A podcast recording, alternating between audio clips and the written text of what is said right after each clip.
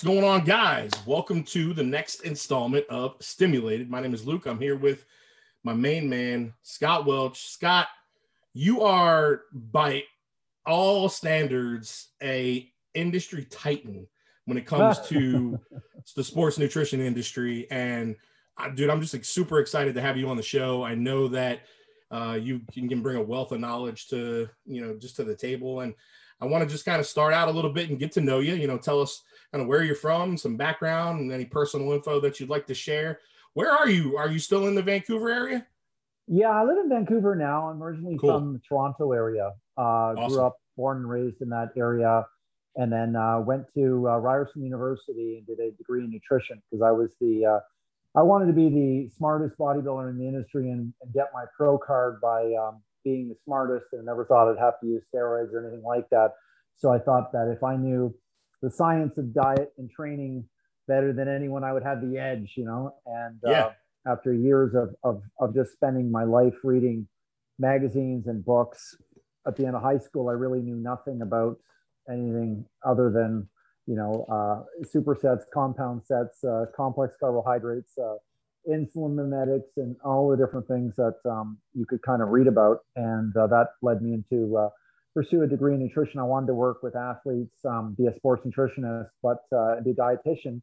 What I learned was I would have to be re- to be a registered dietitian, and in practice, I would have to follow the Canada Food Guide, which I didn't agree with the the Canada Food Guide at the time, which was you know the breads and cereals and, and peanut butter sandwiches and things like that. Um, gotcha. I yeah. just didn't think that that was something that uh, athletes would do. And you know what? It turned out years later, I was right. Not that uh, I was right, but the bodybuilders were way ahead of um, the mainstream dietitians uh, in the uh, science of um, nutrition for performance, which is a very different thing than nutrition for just general health. So absolutely, um, no, that's definitely uh, that's that's how I kind of um, that's where I started uh, academically. Uh, went there uh, upon graduation, I got hired to be a formulator for uh, Muscle Tech. Uh, this was in 1998, so it was a long time ago. And at that time, there was uh, only uh, a few people at the company, uh, so we had um, really pioneered a lot of things at that time because we were small and working yeah. for a small company. as you know, with your experiences at Redcon, is you have to wear many different hats. So on one time, you're helping with labels, you're helping with floor, uh, formulas, then you're taste testing, then you're working the Olympia booth, and then you're right. Um, exactly. um, helping with uh, customer support. Um, so uh, that's uh, kind of how I first started. Um, before that, a little bit, um, I formulated for a supplement company while I was in university. Um, you know, was really cool. Uh, this company really wanted to use the actual research doses that um, you know, at the time, pyruvate was really popular, ribose was popular, amino acids, mm-hmm. obviously, uh, gluconeogenic amino acids, and things that, that, that, that, research has been there for a long time. And I'd come up with um, formulas uh, that were using like creatine plus ribose and creatine with complex carbohydrates. And, um, you know, I quickly learned from uh, what seeing what the owner signed off on versus what I proposed was that uh, there was an economic uh, I guess, obstacle that. I had to overcome. And, uh, you know, I'll never forget his words were, uh, we don't want to reinvent the, the wheel here, Scott. So he said, he goes, literally, I want you to look at brand X and I want you to just copy their formulas because they, they're doing really well. So we'll do really well if we just do what those guys do. And that kind of, um, and seeing his background, it literally looked like the typical snake oil salesman, like kind of he looked like right. Better Call Saul. He looked yeah. like that guy. and um, looking back, that was uh, you know that that crashed and burned that company later. But uh, anyway, the industry's changed quite a bit since then. But uh, that was kind of uh, my roots uh, into the supplement industry. Very cool, very cool. And I know that's. I mean, you look at you look at the industry, you know, as it kind of sits now, and now we have you've kind of got those mainstream brands that are kind of doing the same thing as everybody else, and they're all just kind of putting out a, a reasonably decent quality product at a fair price point and then you've got the niche brands that are, you know, putting out products that are top quality, top tier, high dollar, minimal margins, and because they're trying to stand apart. But those, what I've noticed is with a lot of those companies, the products are far superior, but they're not gaining ground in the mainstream like the other ones are simply because of their price point and they're not able to invest in things like marketing and stuff like that because they're spending so much money on on developing a quality product. So it's kind of hard to find that almost middle ground right now in the in the industry from what I from my experience in the last couple years especially.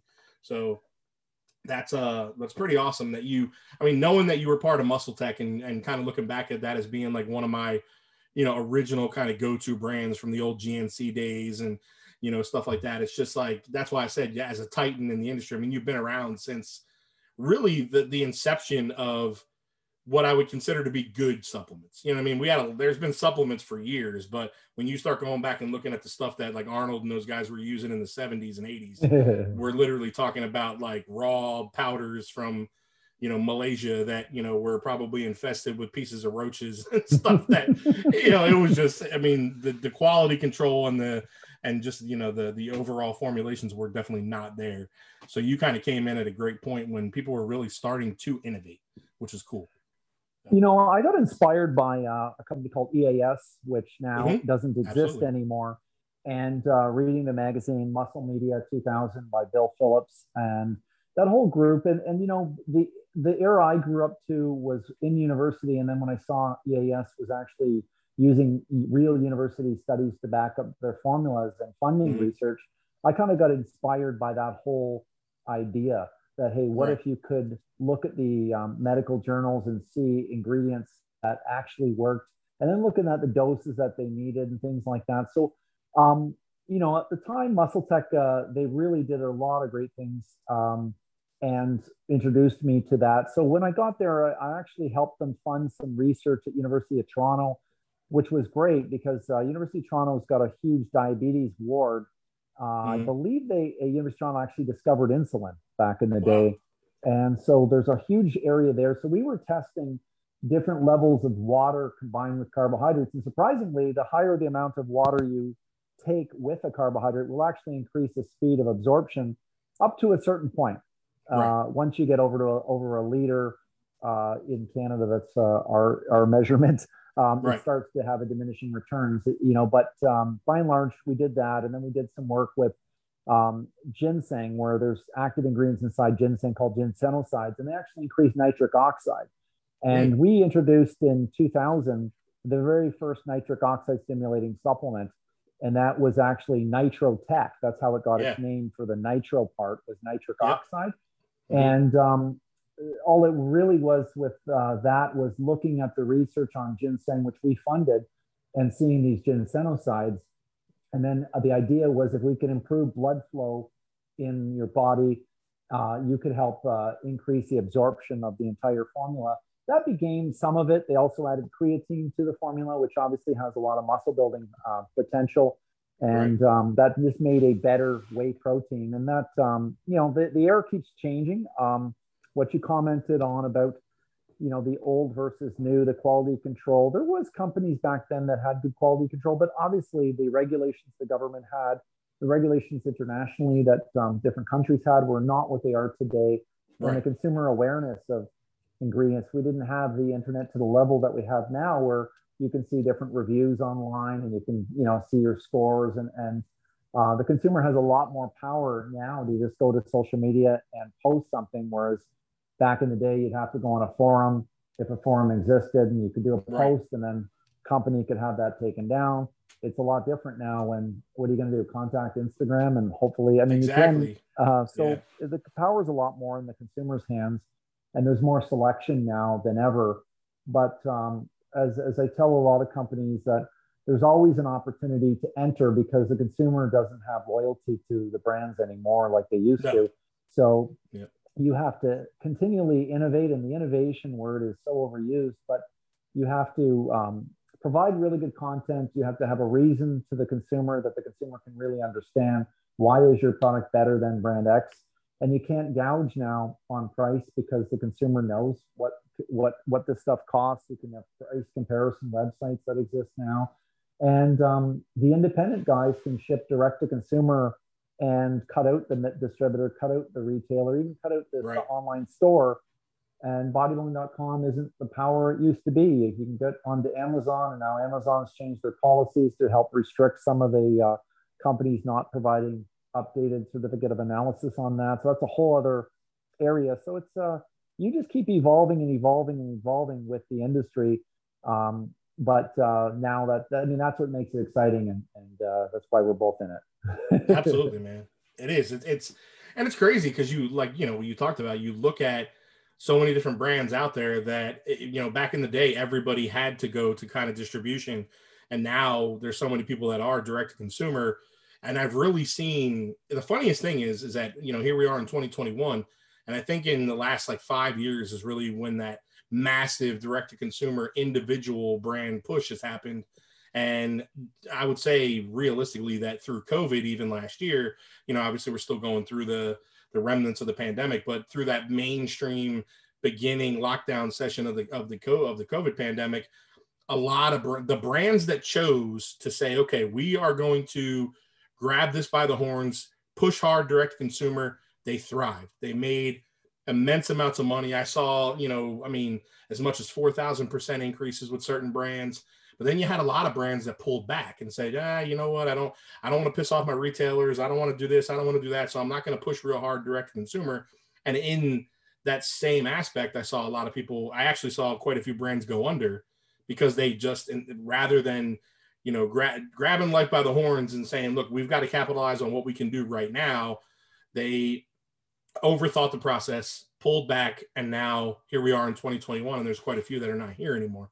So evolving and moving with you know the process and kind of the, the scenario and situation that's going on, not only in just the development of products, but in just the world and you know the the the, the landscape of what's going on. You've got to evolve, and that's you know that that's a huge thing that I think a lot of people are scared of. And we've actually, you know, you and I have spoken, you know, about a, a, um, some people that we know that are kind of stuck in the in you know in the in the in the olden times, and it, it you know, and it's uh it's frustrating, you know, because you know, you look at these brands and you see the phenomenal potential they have. And when there's pushback on evolution, it's like, why? Like, why don't you want to grow? Why don't you want to get bigger? Like, what is it about driving a 1986 Ford Tempo that makes you feel good? you know what I mean?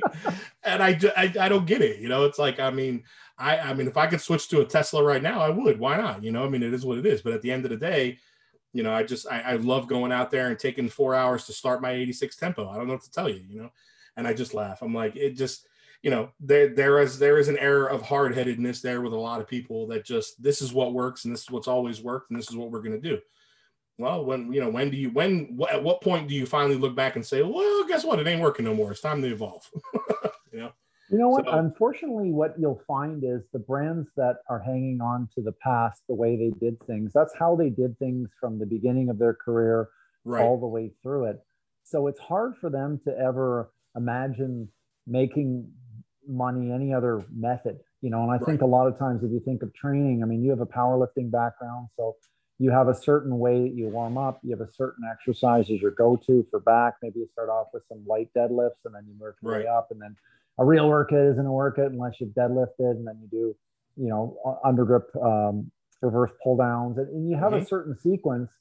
But I think a lot of times what I find is like I'll check Instagram now and you see sort of some of the newer people that are physique models and stuff, and you see their workouts and you're like, man, this it's all machines, it's body weight stuff, it's plyometrics, it's different things that if you went back to the 80s era with Arnold and the 70s and that, they would right. say, oh man, even Arnold admitted that his training has changed quite a bit over the years. Mm-hmm. Um, but I think the supplement industry, people, what uh, the younger ones going in who never maybe worked at a supplement company before, or like, or if they did, it wasn't a legacy brand, it was a newer brand. Maybe they worked at a Blackstone, or maybe they worked with some of these guys, and then right they have a framework of how to sell. It's okay, you go on, you got to have Instagram, you have to have a website, you have to be able to um, do a post from Instagram and be able to answer a DM and fulfill an order from a DM. And, and that's kind of the way that they first learned how to sell supplements. So when you tell them that they should be knocking on the door of Mexico and they should be trying to get orders from India and the Middle East is a huge market, Absolutely. Have no experience in that area. Like I, I talked last week to a colleague who successfully ran uh, a few supplement companies, but never ever did well in international. I wouldn't say mm. did, did, more than two or two or three hundred thousand max over his career. Right. And I have other ones where they've only done well in international and domestically they're terrible. And yeah. I actually talked to, three weeks ago to a company that's that's very much like that for years. And right. when you hear the that what works in international and you start talking about currency volatility and selling commodities over in these other parts of the world, you have no idea how much supplements are sold in China or in India, right. um, mm-hmm. in the Middle East, how, how deep the pockets are. And even when you look at, um, okay, I, I sold, if you're a direct to consumer brand, and I know you work with a lot of them out there, and maybe a good order is a $500 order to someone's house and the margins are this. Oh my gosh we, we're hitting a 40 point margin on this order. Right. That's great. Well if i send a container to india and it's a $200000 container and my margins on that are 20 points who's making more money? You know net net right. you know? Absolutely. So a lot of yeah. these guys that uh, they kind of subsidize a broken domestic business model with all these containers that always come in every single month to pay the bills. And now that COVID hit, it's kind of drying up and changing that because in these different markets now, with the US currency becoming stronger when it did, now all of a sudden the buying power of these foreign markets is lower. Yeah. So now the price is a lot more expensive to ship the American goods. And then with the government trying to restrict things coming in, now all of a sudden there's, you know, two months out of stock and there's all these problems and so the domestic brands that are selling vitamin C for immunity and glutamine and things like mm-hmm. that, now all of a sudden they're making these project products domestically and selling them domestically. And then the American product arrives and the price is 30 or 40% more expensive for vitamin right. C or glutamine. And the consumer has already lost their job because of lockdowns, or they're just locking down altogether because they don't want to risk losing their lives in these third world countries. So for them, they they just don't have the mo- money, and they they don't. They're gonna have to bite the bullet and buy the no-name brand that maybe they know is domestically domestic rather right. than bar- buying an international brand. So that kind of is an opportunity for companies. But when you consult for these companies, and they're still telling you, well, we still got to rely on Mexico. We still got to rely on Australia. We still got to rely on Europe you're sort of saying to yourself, geez, what about this stuff in your own backyard that um, you could be working on that we told you about two years ago? yeah. That's where experts like yourself that have the other model, the direct to consumer model, figured out so well. I think there's uh, plenty of opportunity there. And for the consumer, more competition breeds more uh, more opportunities for better products because everyone's fighting harder for your dollars and fighting harder Absolutely. for um, for that. So it's just there's no one right way. I, I really feel in supplements there's three different business models. You have an international business model, uh, and then you have a domestic business model, and then a direct to consumer. Actually, sorry, um, I, because I live in Canada, I, I see three different facets of most supplement companies right. here a Canadian domestic model, a US domestic model, and right, and international. Yeah. And those three people in charge of those areas, generally it's it's a completely different business. It's crazy yes. to think that because um, yeah. it's just so competitive in the US and it's so competitive overseas. But when you talk to the overseas, like what sells over well, over well overseas? Low cost whey protein, the cheapest Absolutely. you can make it, and the yep. cheapest gainer you can possibly make fill yep. it with maltodextrin, fill it with the low grade concentrate of whey protein. Uh, yep. Tons of amino acid spiking goes on overseas with glycine and taurine, absolutely creatine. Yep. Yep. And if you tried to sell that in the United States, you'd get sued. Like you just can't do that. And people absolutely. would look at that level of maltodextrin and say, "I'm not taking this," and they'd have so much lactose from a low cost, uh, low concentrated whey, they're going to get gas and bloating. So that won't work. But to try to take a premium Maserati gainer in the US and try to sell that over in India, it's not, it to work, not going to work because the price model. Yeah. So yeah. Anyway, I'm sorry if I'm rambling. Uh, no, you're good, your, man. Your interview direction. no, I, I, actually I actually work with a company that is based out of Jordan, and they Um, they have a U.S. you know based company. It's a, it's a it's a large online conglomerate, very similar to like bodybuilding.com, things like that, but it's international, and they do a lot of um, Middle Eastern you know sales and stuff like that. I mean, it, it was intense when I started working with these guys, and I was like, wow, like they still do like uh, they still do um, what's it called when uh when you they they deliver an order to the house and the people pay when the order arrives. You know what I mean? Like cash okay, on cash yep. on delivery. You know what I mean? COD. Yep, yep. And I couldn't believe that they, you know, there were still things going on like that.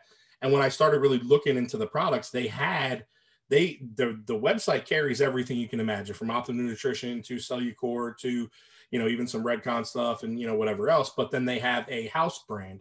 It's called Challenger Nutrition, and the house brand is exactly what you just explained. It is a very low quality, very amino spiked protein with a, a, mass gainer that's made out of just a bunch of sugar and you know whatever else that they want to put in it and that's their most popular selling brand in the middle east and that's what the guys they they go crazy over it i mean the, the, the pre-workout is like 500 milligrams of caffeine with a bunch of sugar in it and a little bit of a pump product and and it, and it, and it blows off the shelf but it's also but they're also selling it for you know, like 20 bucks. You know, it's a $20 yeah. container of 30 of 30 serving protein or 30 serving uh, pre-workout and their protein is, you know, 60 bucks before a discount for a five pound tub. And it's, you know, and when you compare something like that to, you know, an optimum nutrition or whatever else, once it gets overseas, it's 80, 90 dollars because of the import taxes and everything else.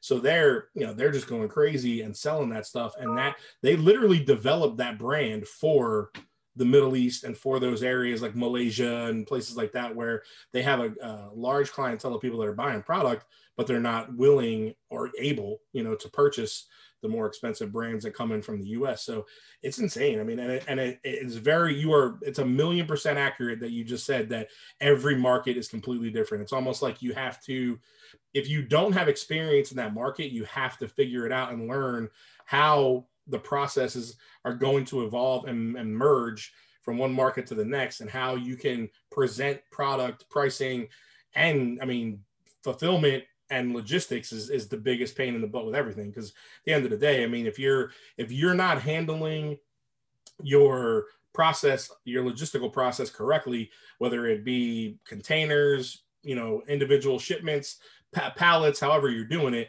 your your your margin is gone as soon as the product leaves the shores of the United States, and that's you know, and I've seen a lot of companies that have done that, and we ran into some really crazy stuff this past year with COVID, with Brexit in the UK, because one of the brands that I'm you know directly involved with, their their um you their European based distributor is in the UK.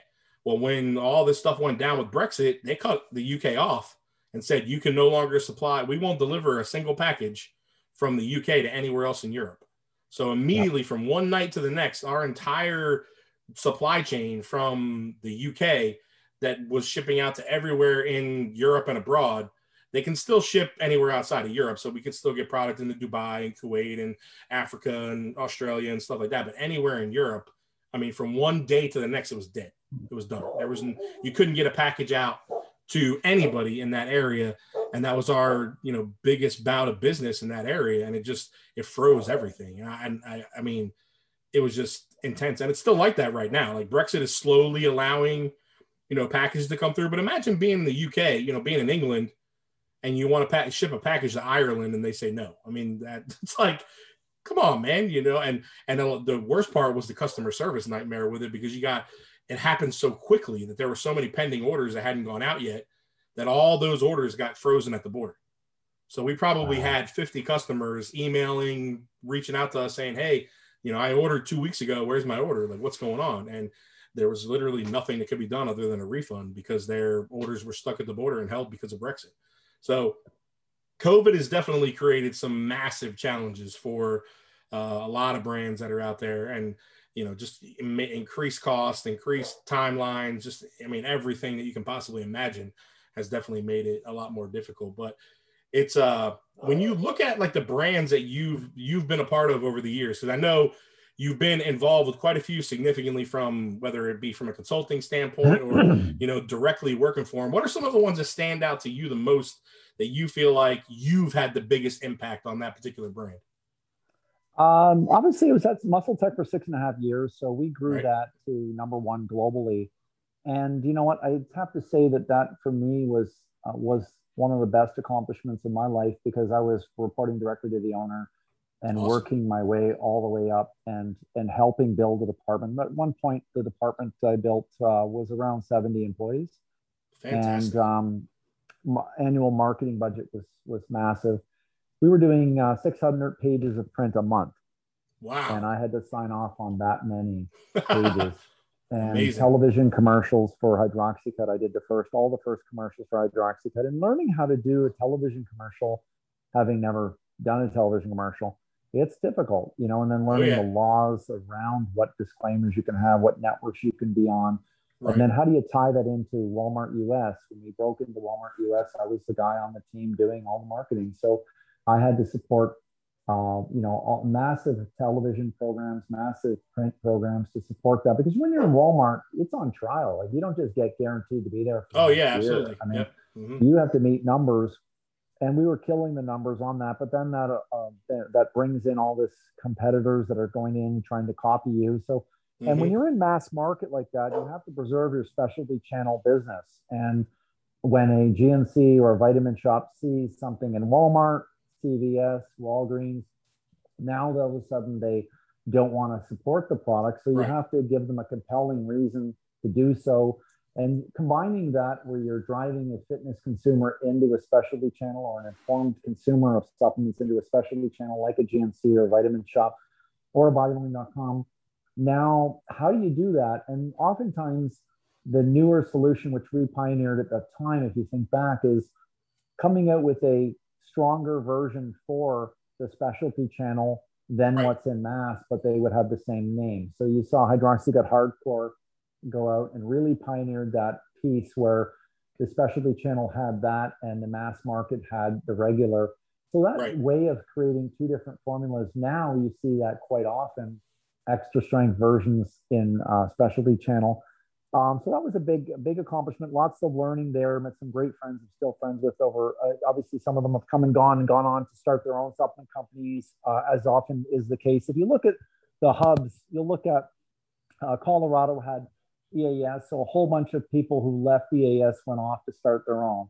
You look at um, Muscle Tech, a whole bunch that started there went off in the in the Toronto area to start their own, and there's a lot of companies that have come from that. And then if you look at um, Redcon, there's been a lot of people that came out of VPX, BSN, BPI, right. B mm-hmm. Sports. Mm-hmm. There's a whole hub of people who have Physigen that have come out of the Florida area. That maybe this guy worked at VPX, this guy worked at Nutrex, this guy used to work at uh, BSN, and Redcon and and Blackstone and all the all the companies in Florida. So there's always these hubs that you'll find where mm-hmm. offshoots kind of um, come about. So leaving there, going to Slim Quick um, is a female fat burner. I created that uh, with a team there. That uh, went from under 10 employees doing 8 million in sales before I got there. In Slim Quick did 70 million in sales in two years. And that was my product. Wow. Um, so from single single product brand, million, 70 million in sales in two years. Yep. That's in crazy. two years. So I presented to Walmart, uh, Bentonville, uh, GNC, Vitamin Shop, Vitamin World, uh, Duane Reade, CVS. So to get that experience, if I'd stayed at Muscle Tech, I wouldn't have got that until years later, just because they had, you know, an army of salespeople who were way more capable than I was at that. But working for a small startup really gave me an opportunity to shine. Um, so I'd have to say that was uh, we took the company to 120 million annual salary from our sales from under we did 8 million in sales before I got there and 120 wow. million total sales in, two, in two years. So that's the fastest growing supplement company. We had a, um, we had a bodybuilding supplement, sports nutrition brand that was doing very well, a million a month at GNC US called NX wow. Labs. And Biogenetics was a um, white label GNC only product line. So I did a lot there, learned a lot in mass, learned a lot specialty channel.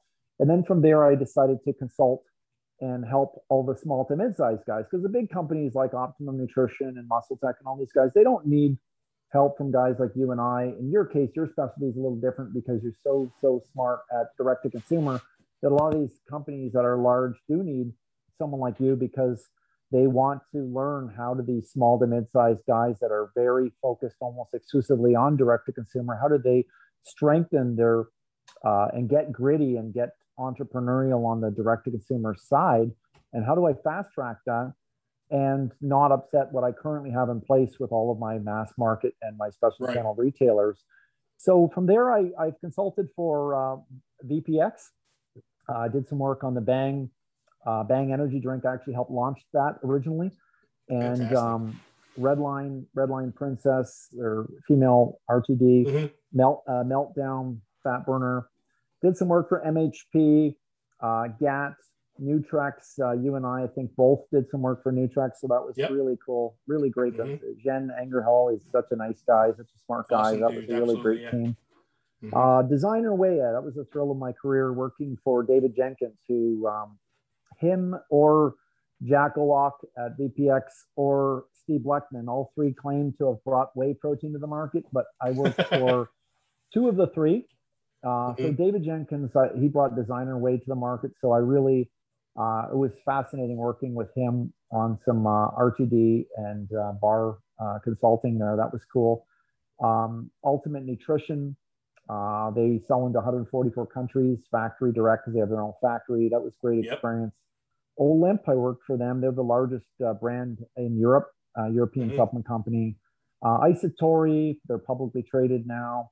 Nutrabolics, uh, did some work with Platinum Labs. You may recognize that name. That was Aaron Singerman's first supplement company. Yeah. Um, did some work from there in Australia.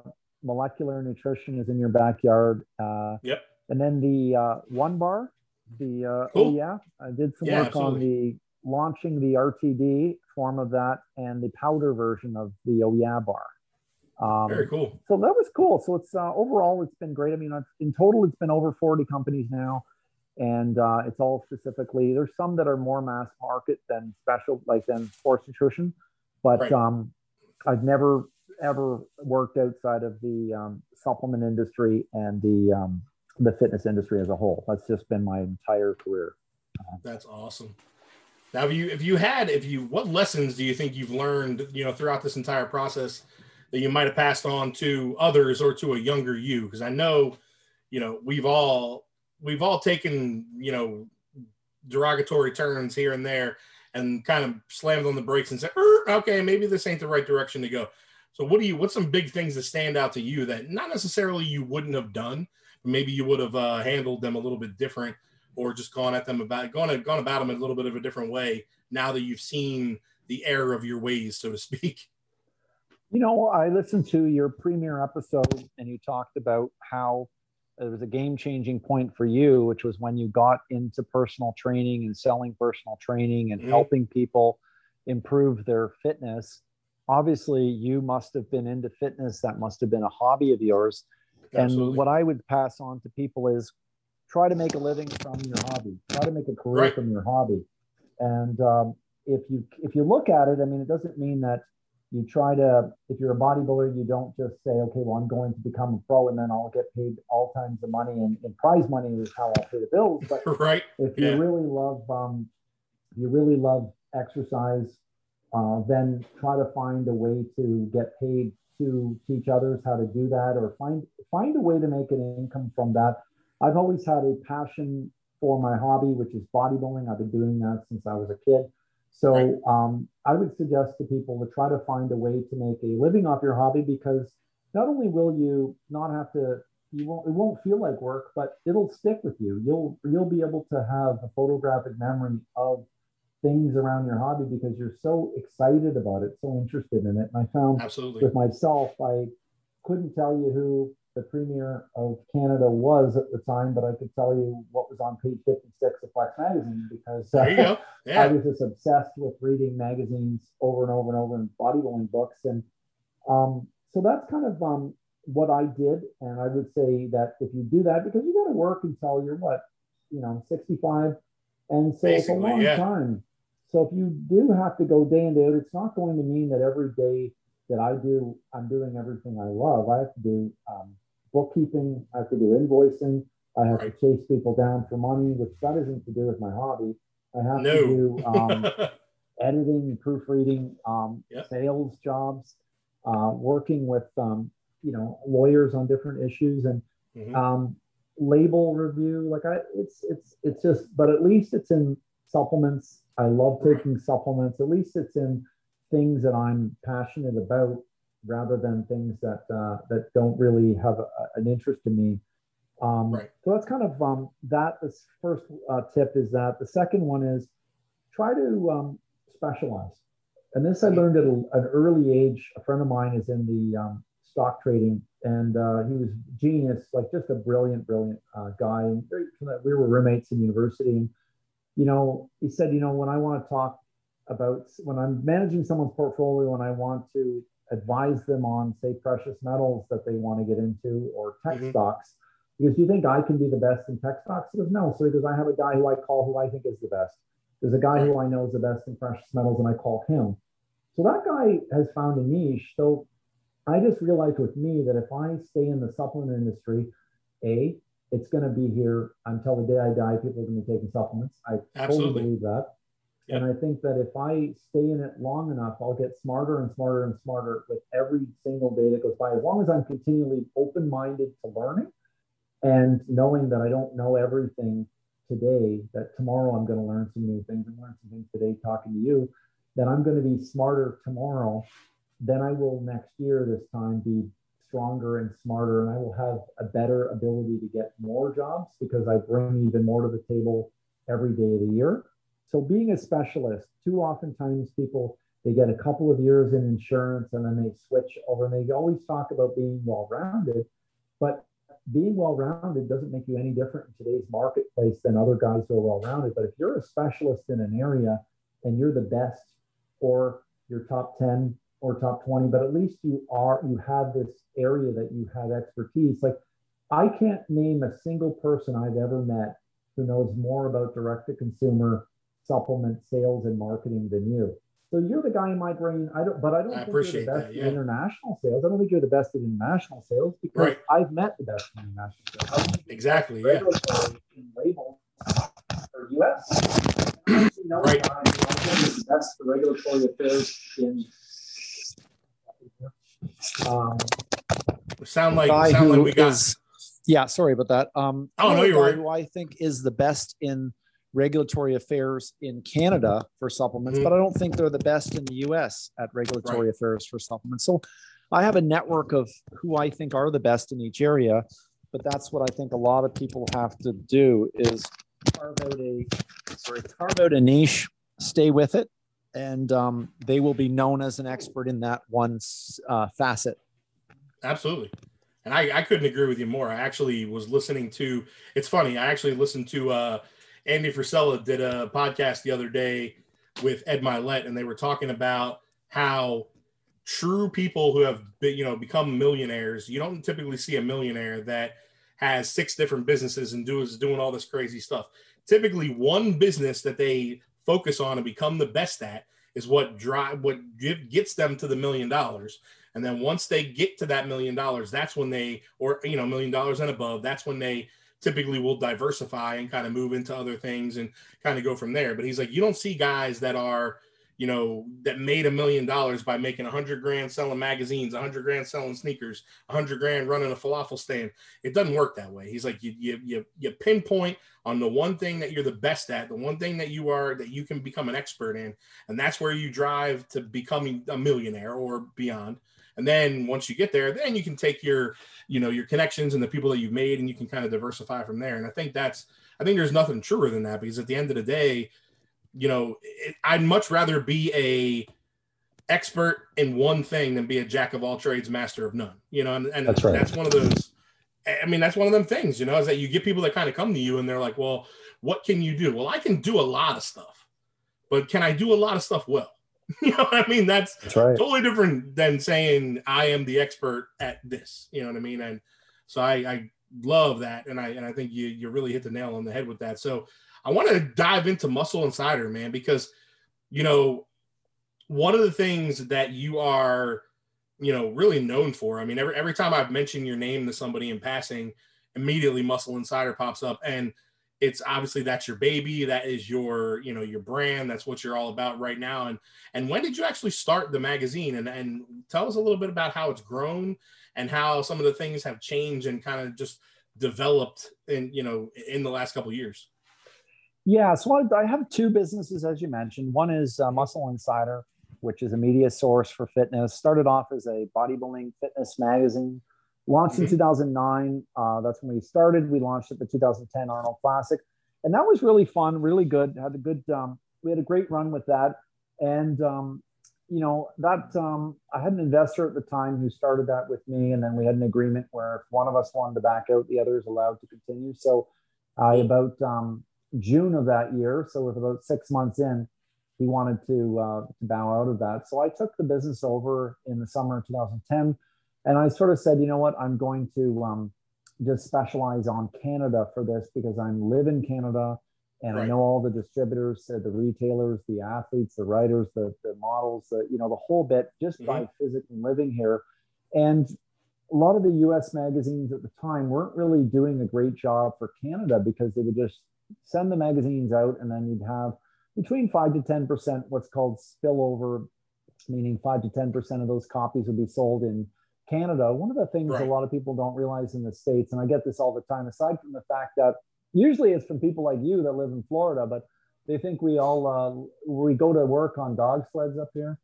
and that, uh, you know, we eat the Canadian bacon and, you know, and hey, I know we, better we, now.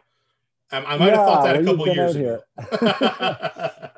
so yeah, it's not all about uh, you know drinking beer and eating Canadian back bacon. Um, Shucks. So and maple syrup. Um, so yeah. and salmon. Um, so anyways, um, I switched the model to this, and what I did was I I looked at Europe. In Europe, in Europe, there's a lot of um, distributors of supplements, and Australia has this as well, and they have their mm-hmm. own magazine. And what they do is they put their magazine out as a tool to market to the to the consumers in that country, and then they only allow ads for the brands that they distribute to be in the magazine. Makes and that sense, way yeah. it becomes a bit of a propaganda tool to help their interests sell more of the supplements that they control in that country. Now, this was pre-internet and e-commerce wasn't as big as it is now where all through Europe mm-hmm. you can you can ship within Europe. Uh, you know, Amazon is what it is over there too. Right. So the, this is pre pre to that. So we did that for many years, and I really I, I launched it online at first with a large social media push because I was I'm always into media and that's just been my study is always staying current with the new trends to market supplements to consumers. So Absolutely. I was thinking, okay, let's let's build her Facebook account up. At the time, let's build Twitter up and YouTube and Instagram was really I don't even think it was out. No, it wasn't out at that time. Probably not yet. So we yeah. got we got it going got that going, specialized on that. And I was always somebody because of my own interests of being really pro supplement. I always kept friendly to supplement companies and targeted uh, getting advertising from supplement companies in Canada. So built that up. Uh, we did 50 issues in total, but over the last like three years, it stopped. We stopped doing the print edition in uh, December of 2019. So okay. a little bit about a year and a half ago now, that we stopped that. And the reason was is the three issues in 2019, the, the last three of that year, it was costing us more money to put the magazine out than what we were making on it. Right. And it wasn't like, and I'm not talking making it like profit, I'm saying even breaking even. Right. So to not break even on something, I always said to uh, family, it's a family run business. My wife and my business partner have been, and my mother, like it's been family. My mother's just, she's been doing the accounting for us, which has been just awesome. But um, anyways, a lot of friends and family have helped us with this. And I always said, you know, we'll do it as long as the advertisers want to support this.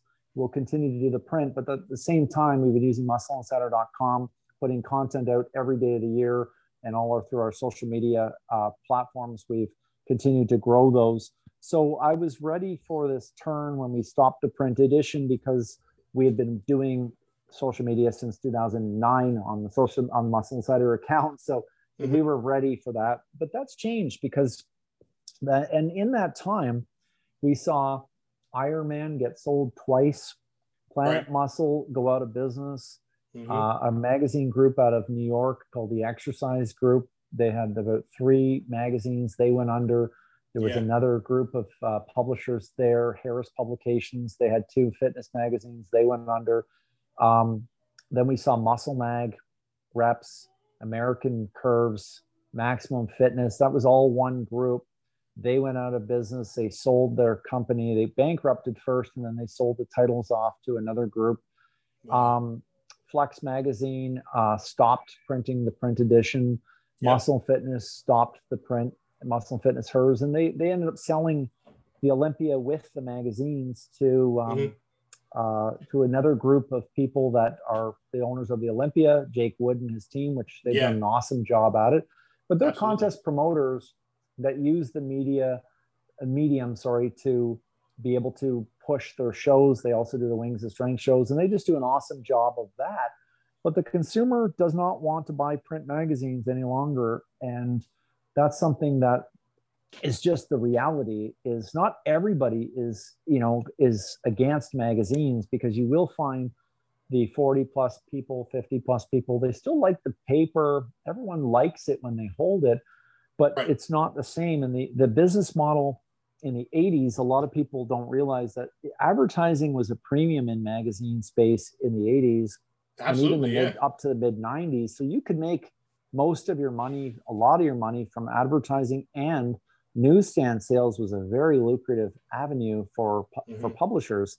But as things shifted and people bought less and less magazines, what you saw is more and more advertising filling the magazines and then you saw lower prices for the magazines as the internet started to come up, come about and so the model became a 50-50 ad edit ratio which means 50% of the magazine is ad 50% of it is editorial then you started to see the editorial being filled with products which now dilutes the you know the quality of the information that's yeah. the magazine mm-hmm. and over time the publishers were held hostage really by the advertisers because the newsstand wasn't where they were getting most of their money because a lot of people were just the the magazine business was going down and down. So was the book business, print as a whole was.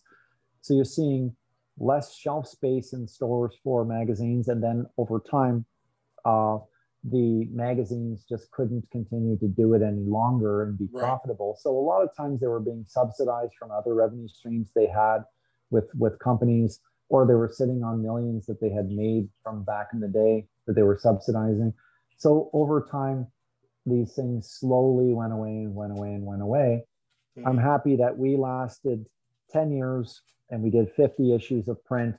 Uh, and that to me was great. The last issue we did was our best of. So it's basically the best of the 50 issues we've done. Those were the best columns, the best articles. So that was good, but it was time to move on and um, that was uh, so we still do our online stuff we do obviously podcast interviews like what you're doing with me mm-hmm. we do a lot of supplement reviews email blasts which is awesome. digitally. absolutely yeah. And you know what it's it's it's always good but we've as they say right sized it where we have a small team that does what we do and uh, we just continually you know do do the best that we can do. And um, we work with a select group of advertisers that uh, we integrate content with them. Uh, and you know what it's good because we don't we're not held at mercy of having 20 different advertisers. You have to have 20 different bosses and by right. having less it's uh, it's a little bit easier to run that. And because it's digital if there's a spelling mistake i can just update it within three seconds and it's exactly yep.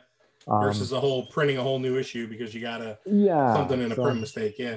And i'll tell you yeah, what man i mean I, am i'm a i'm a firm uh believer in what you're doing and i am a fan because man i, I watch all the the supplement review videos that you put out, and, and I love it because you are one of those people that just takes every product that you do to you know breaking down individual individual ingredients really going into depth on what the product does from a science basis and just from a you know a, a layman's term you know so to speak and i think you have a, a really great way of being able to present it to people that they understand what it is they understand both sides of the coin, you know, the both the science side and you know the the practical application side.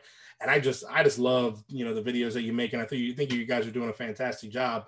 And just the the fact that you've been able to change that whole model, like you said, from that print model to a completely online, and still making it uh, desirable. You know, and, and it is. I mean, there's so many people that have done that. You know, we look at a lot of other uh, Generation Iron, you know, things like that that have kind of gone uh, and, and they're and they kind of they're they've taken this almost comical route, you know, to where like you start to see people will joke around about like Generation Iron and call them like the the um uh, the, the the I forget the name of the show that the the news show that everybody makes fun of, but they call you know they basically say they're like the the the joke of the the bodybuilding world now because you'll see you'll every once in a while you'll you'll pop on to like Generation Iron and they'll have a an, an article about something Hollywood or something you know silly that just doesn't really make a whole lot of sense for their target demographic and the market of people that actually look at their products and, and look at their stuff. And, and it's kind of like they kind of took that road and said,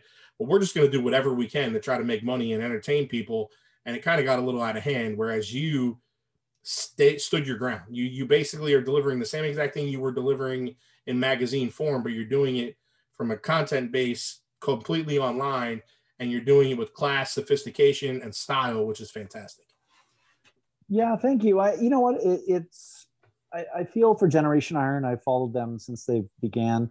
I've watched mm-hmm. their movies, um, you know, and, and they have a different business model with the videography background they have and right. the network where they want to sell documentaries and, and things like that.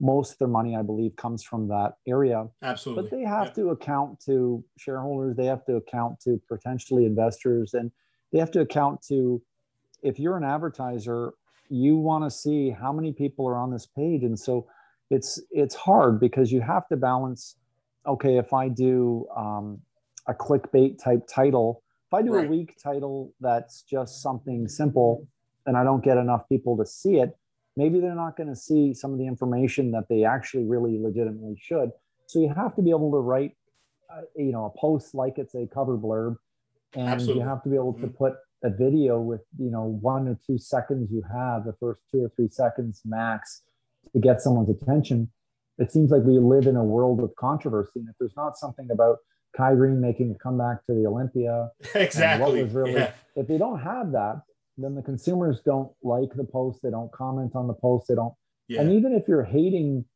on generation iron you're at least engaged you're participating yeah, yeah you're not sort of sitting there watching CNN where you're talking about another thing about the mass or the border of Mexico and all the oh negativity that's yeah. going on there. So I kind of um although you know it's it's I see it there's a lot of sites we we obviously are all watching we try to put a flavor of Canadian spin on everything. So yep. we're at the Olympia then this last Olympia there were 16 competitors from Canada at that. So we're following them. So where did this girl place in fitness? Where did this guy place in physique? Where did this guy right. place in the 212 class? And, and we're watching, the following that because no one else cares about just yeah. Canada. Um, and it's like, oh yeah, they're they're looking at Big Ramy and they're looking at uh, Phil Heath, and so are we. And we'll cover that. And say, you know, Phil could have had a better midsection. There seems to be right. that surgery has made it, it came back. But you're hitting those home, you're hitting those hometown heroes, which is what you know, and it's, it, I agree. I mean, it's what it's all about. You should be holding it down for the guys and the ladies and gentlemen that are representing, you know, Canada for you guys. And I think that that that's that niche that people look to you for because they know if they're following those 15 competitors from Canada, they know where you got they got to go right to Muscle Insider and they'll get all the info they need. And that's uh and that awesome. you got to know what you can and can't do. And I yep. think that's one area where we tried to be a more economical version of flex, a more economical version of muscle and fitness. And when we talk to companies in the US about advertising, they're like, you know what? When I'm ready to advertise in Canada, I'm going to definitely contact you guys because you guys are doing great work up there. Or we talk to the Canadian companies who have no distribution in Canada, and they're like, great, I'm here. I'm ready to work with you guys. I know you guys are the leaders here because you guys are the only ones who are really doing this work on Canada. So uh, this brand has got Canadian all over it in its DNA, and I can't change that. I can't. Good. I can't. I tried. You know, I've done. Yeah. I covered the New York Pro. We still cover the Olympia, the Arnold, all those places. But what we we did, um, we were did we do about twenty U.S. pro shows a year. We were doing all through California, different parts of Florida. And you know what? People don't tune into. They go to RX Muscle for that. They go to NPC yeah. News for that. They go to at one point they'd go to Flex Online for all the information there. They're not mm-hmm. going to see muscleinsider.com for what what's going on at the Pittsburgh Pro Show. Like they, right. but when it comes to the Vancouver Pro Show, the Toronto Pro Show, some of the others, they're thinking, you know what? There's those Canadian guys up there, Muscles. They're up in Canada. They'll definitely have the contest results. And sure enough, we do. yep. Um, they're all about and, it, buddy. Um, yeah. Chris Bumstead, who knows more about him? We've had him twice on our cover. We know exactly where he lives. We know who he trains with. We know who he's married to, or sorry, who he's dating. We know who his yep. sister's married to. Like we follow that. We follow Regan Grimes. We call follow Anton. We follow all of those uh, stars up here. And when we are at the Arnold's and uh, the big media sources are there and they're looking to interview Brandon Curry, so are we.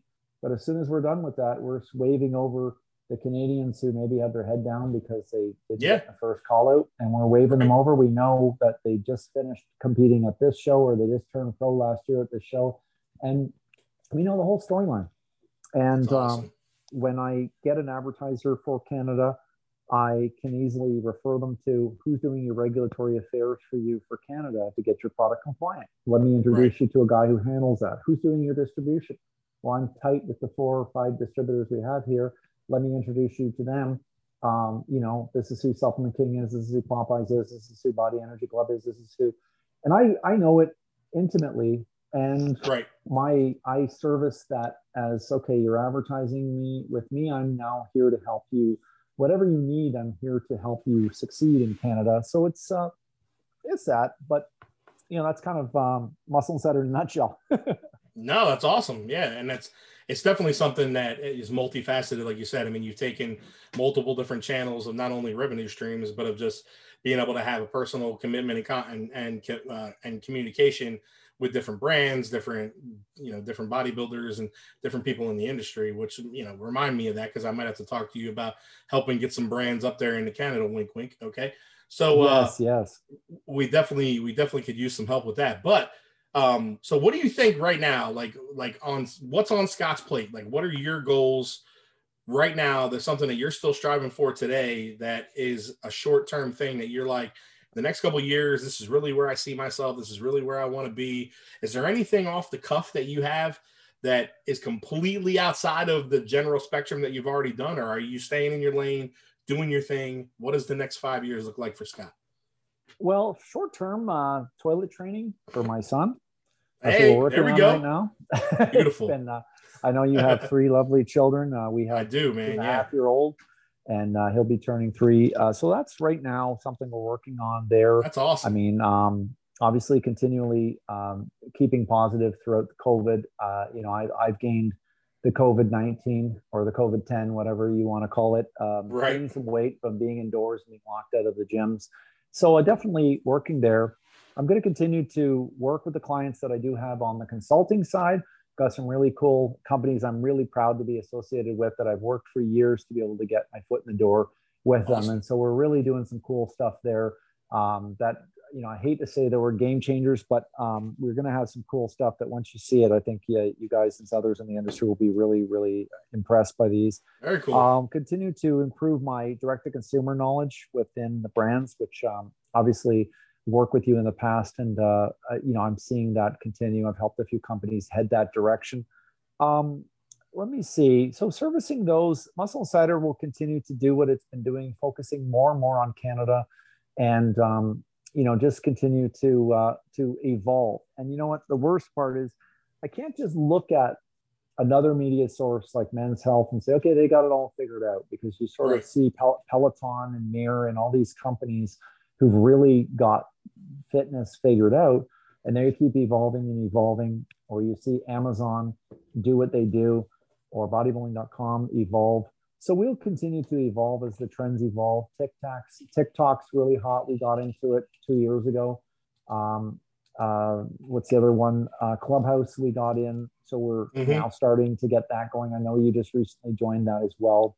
Yeah and so we just keep evolving that side of it I'm in the middle of starting another company that I, I obviously got to keep everything under wraps on that, but I'm doing investment um, uh, round of investments, a presentation middle of May on that to investors on that. So with that, that'll be different because right now I'm learning about the pitch decks and and how to raise capital and how do you set up shares and how do you sort of uh, do that and that's all new for me because I've helped supplement companies from absolute beginnings or the mid-size or some of the large but i mm-hmm. haven't helped companies get funding and what do they have to Right. present to investors. And so learning that, and sometimes when you get to the level that I'm at and you're at, is that you you just take these things for granted. So when you say things like, "Well, we definitely would focus on this particular market or that market," it's really difficult because for you and I, this is just common language we use. But for Exactly. somebody who is in a different career field their whole life,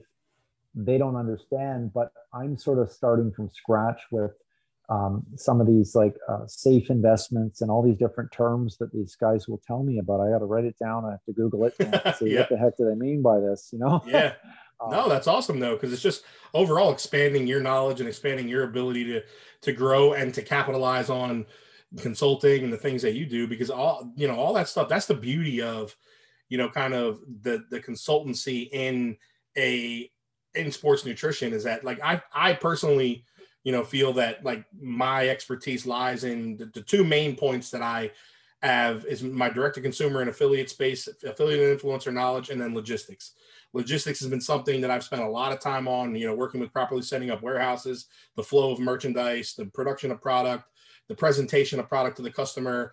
That's something that I really, really pride myself in. It's something that I've actually worked with quite a few companies on the, you know, I mean, it sounds so simple, but the art of packing a box, you know what I mean? And the art of, of putting a presentation together so that even if it goes through the hands of 15 mail carriers, by the time it arrives to your client at the end and they open the box it's not a jumbled mess of garbage. It's a presentation that they still they open it and it's like opening a present on christmas morning. They're not opening like i said you know a jumbled mess. And that's something that it- it's surprising how much people take that little that little piece for granted and i've walked into so many warehouses and seen the flow of product and the flow of the packing process just just make complete nonsense. Yeah, I mean, you, you look around a room and you're kind of just like, how on earth do these people get anything done? You know, it's like how where's the process here? What's the you know what is the lineup of products? Why are these things mixed with these? Why you know it, it just doesn't make sense. And you kind of and it's been one of those things where you can walk into my office and my desk might be a mess, but I promise you, my stock room is perfect. yeah, yep, that's you right. know and it's it's just crazy but i think we all i mean just being able to learn and grow and and do the take on those new tasks and that's that's stuff that you know ultimately will develop you as you're going and i think both of us still have a lot of a lot of years left in this business and the fact that you're you know diving into those kind of new projects you know here later on in life is fantastic because it just opens you up for more assets in the future and gives you gives you a greater I would I would even put a greater worth and a greater value to some of these brands out there that will be coming, you know, coming up soon, and you can kind of step in and say, hey man, like I can help you from step one, you know, and that because that's there's not a lot of people that can say that, you know, not a lot of people have that knowledge to be able to to jump in on the you know the financial planning side and things like that. So that's that's absolutely fantastic, man, and I'm really excited to hear that because I I know having the conversation that you and I have had in the time we've spent together, I know that you are like I said, man, I called you it in the beginning. You're a titan of this industry, and I, and I believe that because you just have you have such a great head on your shoulders, and you have such a great vision for what you want to accomplish. I very rarely have a conversation with somebody that's able to, to correctly articulate exactly what they want to accomplish and how they're planning to get there. And you're one of the few people that we've had those conversations together. And it's been like we can both walk away from the conversation completely understanding of what we just relayed to one another versus walking away scratching our heads going, what did that guy just say? you know? yeah, it's been great. it's funny when I talk to you or I talk to people within Sandridge. There's a series of people that I find are experts in certain areas, and it's amazing because the other person can continue the the sentence, and then the other person can get tagged in and continue the sentence. Yep. Because they all see it the same way because Absolutely. they've arrived at a certain level of mastery of, of, of different aspects of it.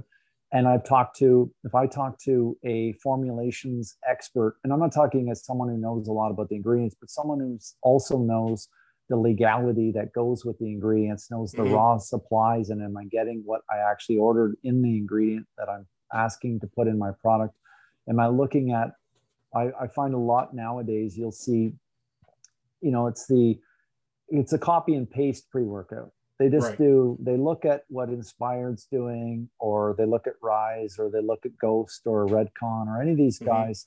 Um, and then they copy and paste the formula or Nutrex or Gaspari or whoever it is. And like Gaspari's new super pump, you know, how long did it take for somebody to go and copy paste the formula, write it down, put it down here, and then Yep. look over at Gorilla Chemist just launched the other day his 2.0 version of his pre-workout, showed some of the basics of his formula. And you know, people will say, okay, well, there's this one ingredient here, let me copy and paste that.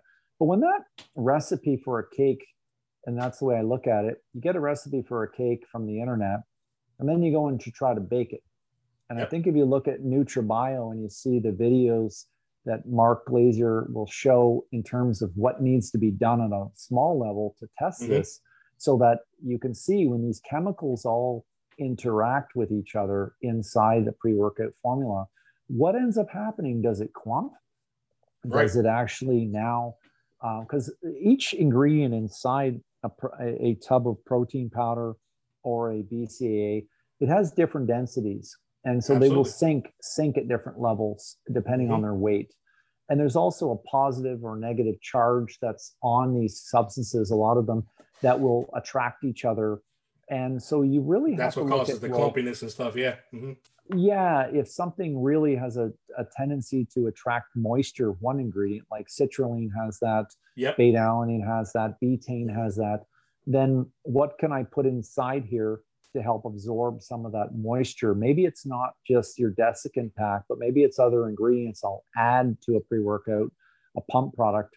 The glycerol is the one that causes a lot of clumping. So there's a big war right now on who has the best glycerol, you know, and Yep. um, I think uh, you know I've seen some great ones with NNB Nutrition's Hydroprime is a phenomenal ingredient for for that, and there's some others that are on the market now, and they're all fighting for that. But if you don't have the experience baking that cake, then you wonder when you put all these things together what happens. Or do you just throw so much stims in here? Like I still remember um, Nox Pump from um, uh, DY Nutrition from Dorian Yeah. Yates at the time when it had. Uh, uh, he was a client of mine actually. Uh, Dorian Yates. I worked for Dorian on uh, some of his products for Australia, and it was Wow, really cool awesome. for me because I'm I'm calling actually on the phone with Dorian Yates, and he's asking me, he's paying me to consult for him on his.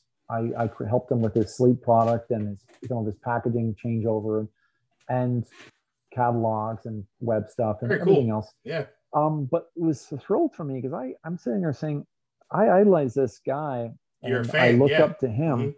And he's paying me for advice this time. And I'm and well, I'll have to tell you for the fans out there, I used every opportunity I could to ask him for tips. I was like, Hey, hey, man. there you go. when you Mhm. did uh, when you were doing that on Blood and Guts video, you did this, this, this, this, this. Why did you do it that way? You know, and he- he's That's so awesome. open book. You know, and so that was really cool to um, to actually uh, work with him. But what I found with this whole experience when when I talked to, they had, I think it was 600 milligrams of caffeine, and I think it was 60 milligrams of uh, geranium. It was one uh, DMH DMAA. that had 60 milligrams Yeah. of that. And I asked his partner at the time, well, why did you have it that level? You know, and he said, well, because um, I think the leader at the time was 300 milligrams of caffeine, so we wanted to be twice as good. So we went six, you know. And Oh, my goodness. reason why you you know Yes. you have certain ratios of, of, of your Hindi. this stuff was rock hard on the shelf after like after like 12 days. Well, it's just the level of stims. You have a Yeah. responsibility if you're putting Absolutely, yeah. and synephrine and, and caffeine Yeah. anhydrous and caffeine citrate or, or any It's of these crazy. others. You have to look at well, what is the consumer? How much stims is the consumer going to get? And what I'm finding now is people without the science background are just doing copy paste and then they're telling they're just increasing the number arbitrarily. If you um, you know, Shawn Wells is one of my, I, I guess I, I look up to him a lot in terms of his knowledge on formulations. I think Jim Stoppani does a phenomenal job. The Gorilla kind of does a phenomenal job. There's a few guys, Pat Arnold does a wicked job. There's a lot of these guys. Um, Raza Basher over at Muscle Tech. And when you talk to these guys and they know, well, if you put this much teacrine, you have to put this much dynamine, you put this much caffeine, if you put this much more caffeine, then this is how you correct that is not just having more potency than the other label beside it on a shelf. There's a reason Right. why you don't put things there's over yeah there's definitely a science you know? behind it yeah i laugh because i remember when the dry scoop thing became a big deal and you start seeing all these people you know on social media and stuff dry scooping pre-workouts and we're laughing at them and we're going you know you do you realize that a lot of those products are water activated it's like yeah, yeah. it, you know it was it was comical to me because you know you you look at this like sometimes it's a funny consumer push but you're getting you're essentially you know uh, turning a, a good product into garbage because you're not taking it the right way. And that's uh, you know unfortunately there were a lot of companies that kind of jumped on that bandwagon and let people do that. And that's we see it happen all the time. And it's just a very similar you know scenario to what you're saying is just throwing a, a, a formula together to beat the next guy so that it looks better on the shelf when somebody picks up the container and reads it. But they don't realize that what they're putting in their body is essentially could potentially hurt them. I mean when you're talking 600 milligrams of stims that's uh, you know that's a lot of stimulant that's a lot of stimulant for a lot of people. I know people who can't handle 300 so to give somebody a, a pre-workout with 600 milligrams of stim you know it's it, that's that's a that's a hefty dose. So that's awesome man. And i and scott dude we're we're, we're just over the hour mark. I definitely don't want to Yep. keep you much longer. And uh so I want to round out the show with is there anything that you'd like to leave us with? Any last final thoughts you have or anything you'd like to just drop on the listeners before we let you go? Yeah, no, I think you're you've done a great job with your show. I look forward to the future episodes. Uh, I love the passion that you have for different topics, you know, and and hearing your story and all of the trauma that you've been through in your life. I would never have known that knowing you because you're not a crybaby. You're not somebody who puts that out there, but you're somebody who is so motivating and positive. And uh, I think that um, it's really great to see that you're doing what you're doing. I have not met anybody, as I said earlier, who knows the industry on the direct to consumer supplement sales side as you do. Uh, I thank you very much for the opportunity uh, to be on your show. It's been a great time. Obviously, for fans out there, they can check me out at Muscle Insider on Instagram, Facebook, YouTube, TikTok, everywhere you're on. We will be on there. And obviously, uh, I really appreciate you having me on here and look forward Absolutely, to future brother. episodes. Hopefully, you'll make yourself back when this lockdown's down. We'll get you back up to Vancouver again. Uh, You better I'll, believe uh, it, be able man. to get down to Florida where it's uh, where it's nice and warm. A little warmer, yeah. Absolutely, do. We we definitely got to hook up at some point once all this stuff kind of goes. And I would I'm definitely looking forward to hanging out with you. I had a great time. We'll definitely tag you up and hit you and make sure that the the when the post goes out that every all the Muscle Insider um, social medias are tagged and we got as much going out there. We'll do a little preview video for you that uh, next week because your show will air on the 14th of April. So you'll be coming out not next Wednesday, but the following Wednesday. And uh, and I'll make sure you get all the information and we'll we'll talk to you again soon. I'm really, really, really appreciate having you on the show. Take care of yourself. Give your son a hug from me and my family. Okay, and stay stimulated. Absolutely, brother. Take care. Thank you. You got it, man. Bye. Bye.